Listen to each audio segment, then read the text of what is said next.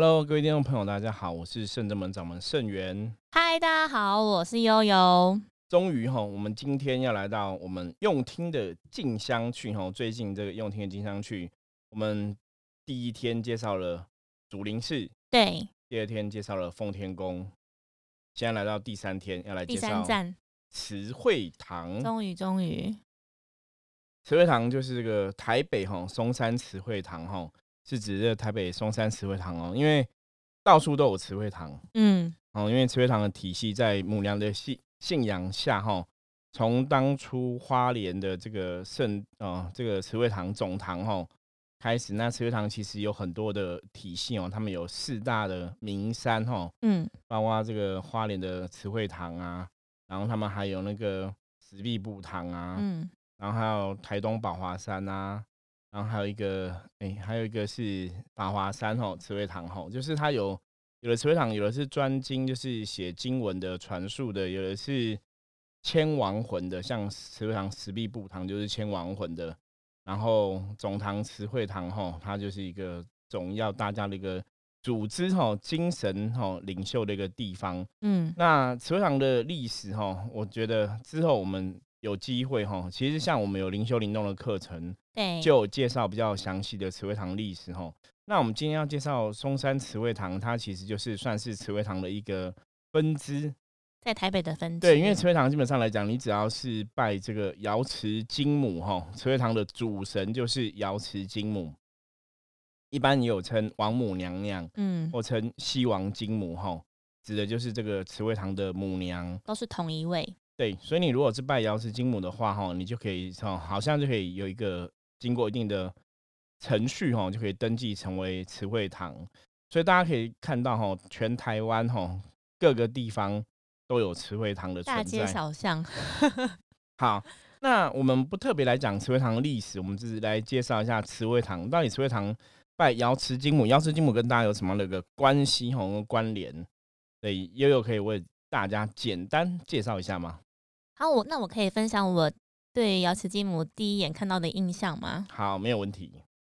如果有如果听友有听前几集，就是我怎么样来到圣真门的故事的话，那一集我就有提到，就是我那时候因为自己本身的状况不是很好嘛，然后朋友介绍我来给圣元师傅来开卦看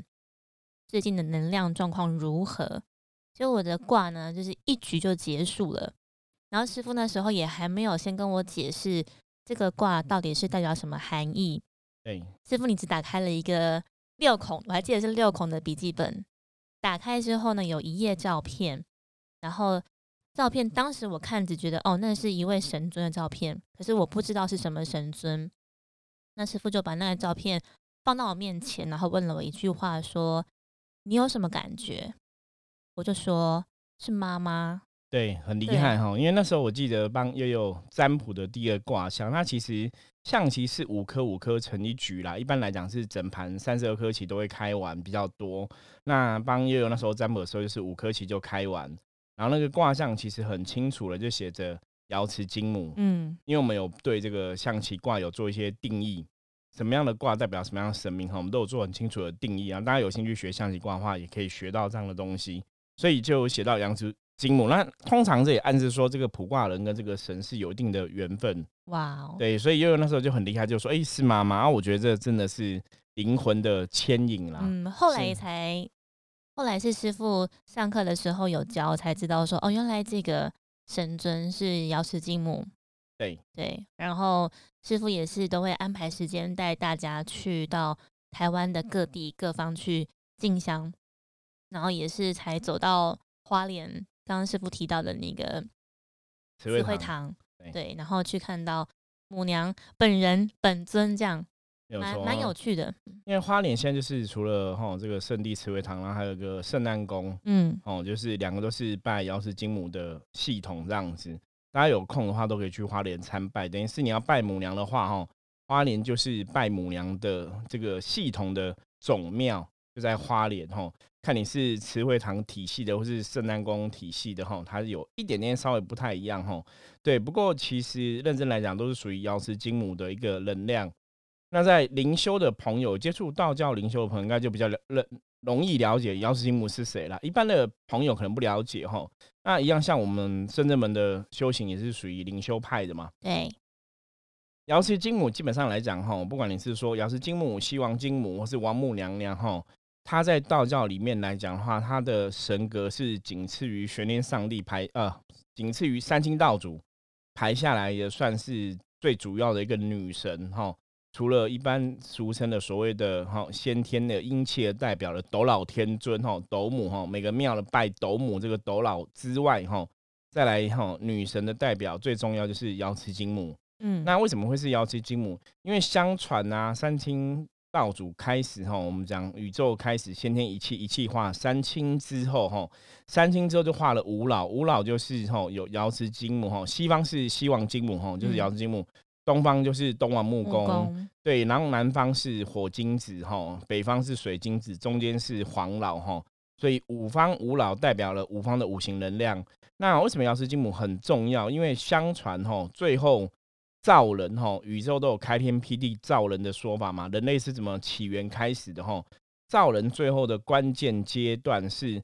东王木工跟西王金母。一口阳性的能量，一口阴性的能量，哈，阴阳能量去锻炼出来，哈，精炼出来这个人类的最早开始的所谓这个灵体，或是我们讲灵性的一个源头。所以在道教的系统中，哈，在灵修的法门之内，称瑶池金母是万灵之母，嗯，就是全部灵魂的妈妈，哈。所以你在接触灵修朋友，常常会听到说修母娘，修母娘，哈，母娘的信仰其实。通常指的这个灵修的，或者讲母娘的，指的就是以瑶池金母为主的灵修派。对，那为什么会是瑶池金母为主呢？因为相传哈，花莲是瑶池金母最早下降哈，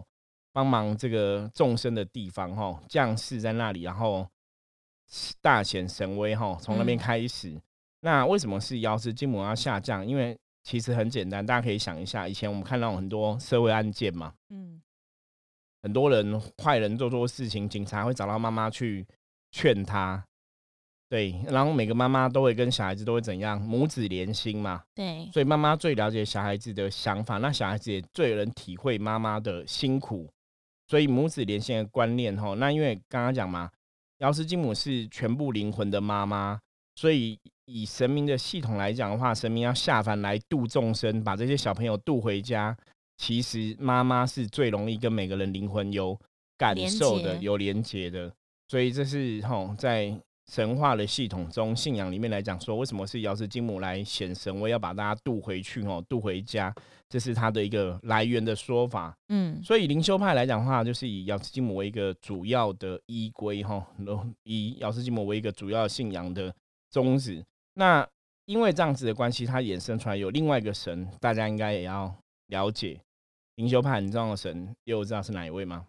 是哪一位？是九天玄女吗？对，没有错哈，就是九天玄女哈。嗯，九天玄女本身是药师金母的大弟子，那在九天玄对算他旗下最厉害的一个大弟子哈。那九天玄女的信仰里面来讲，因为他又说以前在轩辕皇帝在的时代的时候啊，九天玄女有下凡哈来帮这个轩辕皇帝，然后平定了蚩尤之乱哈。所以等于是中华文化哈，或是我们讲龙之传人的最早的一个国师就对了哈，因为他帮助了轩辕皇帝，才有我们接下来这些所谓的炎黄子孙嘛，所以九天玄女哈，她的神格对一般人类来讲还是算是非常高的一个神。那因为她在信仰上面来讲，她其实一般世人都把她当成就是瑶池金母的大弟子，因为当初听说她是奉这个西王金母的谕令哈，然后去帮助这个轩辕皇帝，所以在母娘的。信仰之下，哈，修母娘的灵修法门，基本上来讲，这两个女神你应该不能不认识，哈，你应该都要知道，一个是瑶池金母，一个是哈九天玄女。那像我们圣智门，像我自己的灵修开始的启蒙师，其实就是九天玄女。对，因为九天玄女就是我们常常开玩笑讲说她是武术总教练，吼，所谓的龙儿凤女啊，然后灵修 灵动哈，凤女凤女 哈，是不是为了要缓和刚刚前面讲的？比较沉重，或者是没有，因为每次讲话一讲一讲，有时候我都会讲到忘记呼吸，你知道吗？喝口水一下。喝口水。对。呃，我们之前有好多集是跟大家分享说，关于圣元师傅怎么样开启或是走上灵修这条路。都是因为那个九天玄女对，的指导的关系。因为九天玄女真的对我们来讲是一个非常重要的神吼。那因为我刚刚讲嘛，灵修的系统里面来讲，就是除了瑶池金母之外，最重要就是九天玄女。所以大家其实就是对这两个神哈，如果你真的有接触灵修的话，或是接触的修行的法门吼，应该对这两个女神都不会感到陌生呐。嗯，对。那我们今天哈去到这个台北松山慈惠堂，它主神就是拜这个瑶池金母。我以前还没有跟着师傅就是走修行或者是进香行程的时候，我是在什么地方看到松山慈惠堂？都是在电视上看到。对，因为他们都会在那边，就是电视上都会去那边办活动啊。我记得好像主持人都会是董恰恰嘛，然后还有很多孝顺，他们每年就是会在有一个晚会，母亲节的时候会有一些晚会哈。因为母娘是大家的母亲嘛，所以在母亲节的时候，他们有一些相关的活动。嗯，那台北松山慈惠堂，它的堂主是这个郭堂主哈，郭叶子哈，郭女士就对了哈。那本身我自己见。就是跟这个郭堂主几次的交流哈，亲近的经验哈。对，郭堂主其实有一次，我记得我们最早以前一次圣人门拜去中山慈惠堂进香的时候，我们刚好到时间差不多是中午用餐的时间。那其实到的时候，其实慈惠堂他们都有供奉午餐给人家吃嘛。嗯。那我们到的时候，对郭堂主就很热情，就问大家吃饭了没啊？我们就说还没。他说，结果他就去弄饭给大家吃，然后就自己下厨煮了。这个素餐给大家吃，然后我觉得还蛮感动的。可是那时候你就会学到说，一个真的所谓的修道的人士哦，修行的人哦，你看他已经堂贵为一个堂主喽，一堂主。那我们这种以前刚开始去的时候，其实比现在都年轻很多，你知道吗？我觉得都像毛头小孩子然后，可是可能对郭堂主来讲，可能都是母娘的小孩，就像是他的小孩一样，因为他本身是母娘的神明代言人嘛。对，所以他就亲自下厨煮饭给我们吃，这样子，心里当下你会蛮开心，也蛮感动的。感动的，因为刚好我们那一天去的时候，也是一刚进去就看到堂主在在那边在门口迎接我们。对他刚好也不是刻意迎接啦，好，我觉得蛮蛮有趣的。刚好他站在那边，然后就跟我们打招呼，打招呼。对，然后我们在参拜过程结束之后，就看到他在帮其他的善信收金。对对，然后就看到善信，看到哎，难得是或者是刚好那个机会、那个时间点，堂主在帮别人收金，然后大家都开始排队。对，大家都想要给多堂主收金。对，然后所以会觉得，像刚刚师傅提到的，真的是。无论已经这个公庙已经做到了多大规模多大，然后你底下有多少人帮您服务，但他还是会自己亲力亲为去做每一件事情。对，我觉得这个就是修行的风范了，就是不管你今天的庙已经大到什么程度，因为像慈惠堂真的是一个非常大的体系嘛，台北松山慈惠堂也是嘛，哈，是下面的这些孝劳生就是帮助的人其实很多，母娘的妻子女其实都很多这样子。对，可是其实你看，真的有人家有需求的时候，过堂主还是会出来帮忙。对，我觉得这就是你在接触这样的一个修行的人的时候，我们讲修行的宫庙、公堂或寺庙，他的主事者他的德性如何，他表现的如何，哈，品德如何，大家其实是可以从这些简单的日常的生活中跟他相处去了解，嗯，就可以窥之一了。所以那时候我看到的时候，我觉得。我觉得蛮好的，是每一次出去进销，或者是每一次我们在跟师傅录 podcast 的时候，自己也都会有一些反思，就会跟自己讲说，无论你在就是这个修行的路上，你花了多少时间，或者你已经到达什么样的地位等等，获得什么成就，但你想要服务人的那一片心，应该不会因为你的座位的位置越高，你就换了个脑袋，然后就不做那一些你原本会做的事情。对。的确，我觉得这个非常重要。所以大家其实我们之前也教过大家嘛，说你要去判断一间庙的神的神格哈，这个神的状况如何，或是这间庙是不是值得我们去学习哈，去敬拜。因为有些庙搞不好是妖魔鬼怪之类的地方这样子哈，那你其实就可以从这个主事者他的言行举止哈，跟他的互动哈，你去判断说他到底是真的这个用心哈。像我们之前有一集提到说，修行的人其实要有所谓的。大愿，嗯，然后还有一个大爱，对，然后有这个愿哈，然后有同理心，有慈悲心哈，他才有办法把这个修行的路做好。甚至他如果是一个神明的代言人的话，或是他是一个神明的执事者哈，我觉得那个就会特别的重要。会，那像刚刚师傅讲，就是走在这个路上，就是不只是他自己可以走得很正，然后走得很好之外，甚至他可以引领一群人。跟着他一起走这个很棒的道路。对，然后这其实就是修行人的风范嘛。你如果做到这个地步的话，你其实就会吸引吼一群跟你一样，这样能量是吸引力法则嘛，嗯，同性相吸，跟你一样的人一起走这条路吼，那才有真的有办法去成就所谓这个大道的之路径啦。我对觉得这是非常重要的。这又让我想到，刚好我们其实 podcast 是从八月份开始录嘛，然后在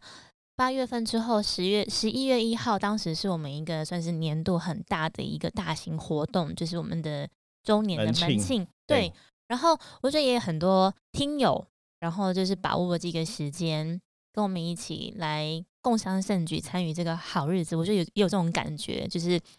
有点像刚师傅想要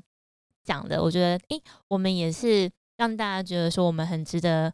跟随，或者是我们也有很多东西是值得大家学习的，或者是我们可以一起前进的。所以他们愿意花这个时间，然后跟着我们陪伴我们去见证我们圣真门的每一个历史。这样，对，我觉得那个比较重要点，还是我们的确是真的很认真，希望去把神教我们的，嗯我嗯们从这个神明的宗教信仰中，或者说我们从我们的生活中跟这些神明互动，我们学到的，我们了解的，然后来跟大家分享。嗯，对，那我觉得这个就是大家真的，我们常常讲天下没有白吃的午餐嘛。像我们前几集讲到天才的午，餐吗？也没有也没有哦，不要想太多哦。像我们有讲到这个奉天宫玉皇大帝讲嘛，嗯，对，就是你必须要付出多少努力，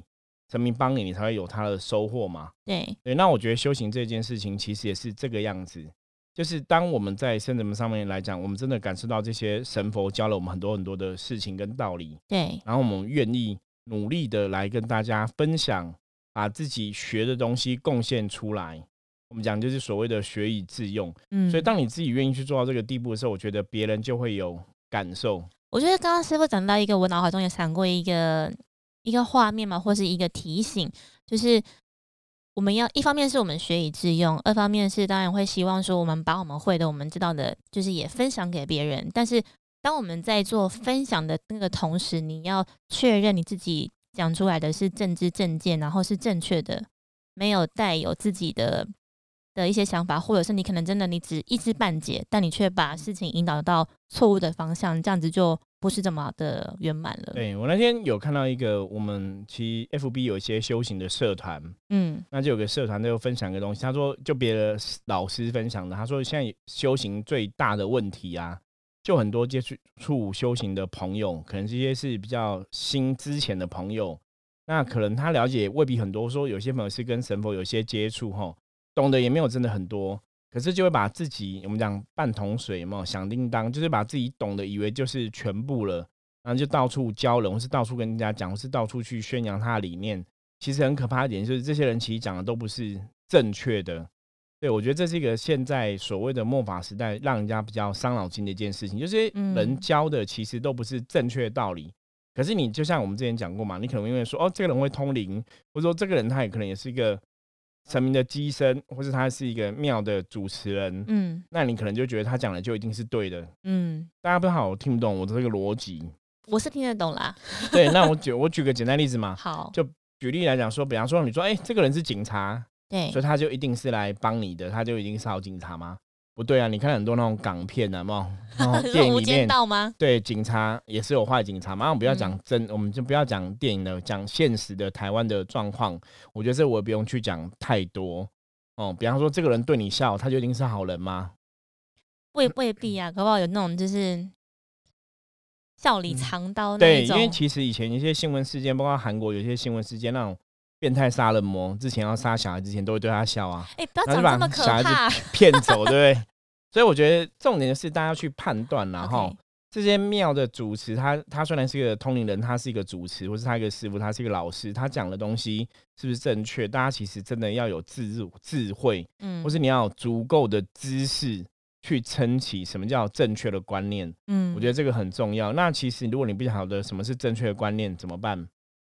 可以来问圣元师傅，对，没有，我们可以来稍微讨论交流一下。你可以真的哈，每天收听我们的 podcast，podcast 也可以因为，我们讲了很多东西，在里面应该可以学到一些什么叫正确的观念哈。嗯那，当然，很多东西它还是符合逻辑，它还是符合世界的道理。对，所以有些事情如果大家不了解的话，大家其实可以来问我，我会跟你讲说，为什么我们的认知是这样子，我们的看看法是这样子，嗯，差别在哪里哈？其实师傅都很欢迎大家来，就是提出疑问，对我们也不怕人家来踢馆啊。坦白讲，一路以来，我们深圳门经营到现在已经十五个年头，嗯，其实来踢馆的朋友也有，来质疑的朋友也有。可是我们最不怕人家来质疑跟踢馆，我们最喜欢大家来跟我们聊聊。嗯，那你就听听看我的说法嘛，你看我说法流对有没有道理？哦，因为我觉得真理是越辩越明。那我们讲法如果是有道理的话，大家一定会知道。嗯，那我觉得最重要就是我们真的是很认真在走修行这条道路上面来讲，对，那也很认真想把神明告诉我们的跟大家分享哦。所以我嗯觉得这个东西就是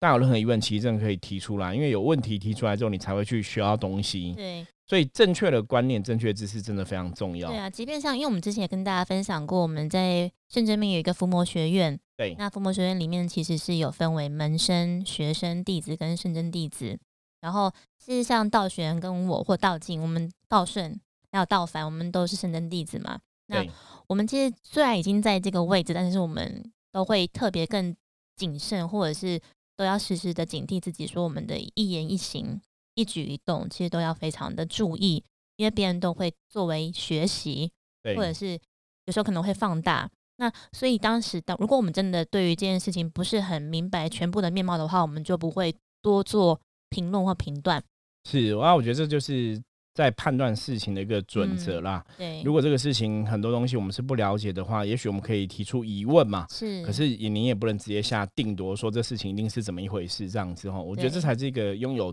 怎么讲智慧，或是拥有一个足够知识的人该有的一个状况。对，所以我们其实都是一直在就在这个伏魔学院，然后在师傅跟众神的带领之下，一直都在精进跟学习啦。我觉得不论在什么样的位阶或位置，对，那我来讲说，其实一般像瑶池金母嘛，像我们刚刚大家讲，每个神明其实就是一个能量的代表。嗯，那母娘其实她就是妈妈的代表。慈爱，对，那大家如大家觉得呢？如果像我们这样去拜拜，对我们当然是拜完之后，那母娘她是妈妈代表，你觉得她会跟我们讲什么样的话？讲什么话？讲说孩子，你终于回家了，这样，孩子去玩要记得 回来记得，回来。对，然后还会讲什么？如果说像以我们圣人们这样在修行的道理，或者说你今天是一个修行的朋友，你觉得你去拜了瑶池金母，他会跟你讲什么？讲什么？就出去打架不要受伤，或是对，不是受伤记得要擦药通。通常会这样是，人家打你一拳，你要再回打打 他一拳，这样吗？妈妈会这样讲？不能被他欺负。对，有妈妈会说是谁欺负你，跟我对说，我去找他。理论这样子哦。嗯，对，因为现在学的妈妈其实都还蛮蛮爱，自己的小孩，就是真的都会去学校理论。会，对我自己的小朋友在学校读书，他的同学的妈妈也都是这样，就是同学不小心好像玩游戏啊，不小心被那种跌倒什么，妈妈就会来理论，就很可怕。蛮蛮可怕。其实搞可不好只是有些时候小朋友吵吵闹闹无，心之过，或者玩，的没有那么严重对啊，，就反而变得有点尴尬的局面。没有错。好，所以我们现在来跟大家讲，就是到底哈，我们后来到了这个台北松山慈惠堂之后，嗯，姚子金母跟我们说了些什么呢？说什么呢？就像我刚刚跟大家讲了一样嘛，哈，妈妈永远都会希望小孩子要怎样记得回家嘛，这是一点嘛，哈。那最重要的是，其实慈惠堂真的瑶池金母对我们来讲，真的也就像妈妈一样，像嗯母亲一样，所以她其实一直以来，只要我们有需求的时候找他，你都觉得他就是用个很关心、慈爱的精神，哈，在保佑你，在护持你这样子。那这是我们到慈惠堂啊，其实瑶池金母给我的感觉是。其实还是跟大家讲哈，就像菩萨一直以来跟我告诫我们的一样，要有同理心，嗯，要同体大悲，对嗯众生要有爱。爱，为什么会这样讲呢？因为就像讲哈，一个小朋友，母亲的眼中，小孩子会犯错，通常是因为小孩子不不懂事，就不懂嘛，你不知道这个事情这样做是不行的，所以妈妈就会教你嘛。所以药师金母会让我觉得他很了不起，就是通常他觉得众生的错，其实就是众生真的不懂。如果以佛教的角度来讲，那叫无无明嘛明。对，无明就是你没有智慧，你不够明白嘛，所以你不懂，你做错事情，其实在某种程度来讲是可以被原谅的。可以被接受的。对你不懂嘛，那嗯不懂怎么办？犯错之后要知错能改嘛，善莫嗯大焉。那知错能改之后，下次不要再犯同样的错。那 if 就是他又在第二次又犯错了，没有，当然神明会给适当处罚，你当然要去。如果你真的应该这样，人家讲说不不知者无罪，对，那知法犯法，哦罪加一等嘛。OK，所以你可是以神明在看众生的心态，当然众生如果不懂的话，神明就是循循善诱嘛，哦对，就还是会再教你，还是会再教你，还是不断给你机所以很有会嘛。耐心。所以你看神常常讲说，你只要忏悔之后，前罪都可以消灭嘛。你只要嗯有心忏悔，我们都可以重新来过，再来好好学习嘛。那其实人类世界也是这样子啊，你犯了错，你这辈子的生命结束之后怎样？下辈子生命再来一次啊，其实是重新在学习嘛，哈。所以我觉得神明会这样，就是当如果你真的不懂了，你不了解，你无名的时候，你做错事情的时候，神明其实是会给你很多的机会。嗯，我觉得神明真的很有，就是除了有爱心、有爱之外，真的也有耐心。像师傅刚刚讲的循循善诱，因为有一些应该说，即便即便已经活到三四十岁，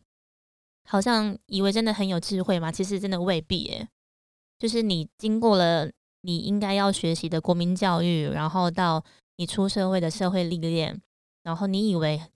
可能可能其他人以为很简单的道理，可是当事人未必懂，即便当事人可能已经三四十岁。我觉得那个比较重要，是你到底有多用心在思考你的人生，在思考这个事情。哦就是你虽然活到三四十岁，可是你在这个过程的接触当中，你有没有真的去学到东西？就是每经过一件事情，通常都要有一些体验跟获得嘛。那你在经过这个事情的当下，你是不是真的有用心去了解自己什么事情是做得好的，什么事情做不好的，什么事情是要调整，什么事情是要改变的？我觉得那个是你付出多少心力，付出多少心血，你才有有多少的收获。嗯，跟获得。所以有些人如果活到三四十岁，他其实都是浑浑噩，噩，每天就是日复一日的话，他可能还是学不到任何东西嘛。你的知识可能不会长进，你的智慧自然也不会长进嘛。嗯，就是我会觉得这样好像有点可惜嘛，或者是旁人看来啦，会觉得会不会有点可惜？，对，可是那个其实就是每个生命自己的功课啦。我们常常讲每只个生命生命会一起找出口。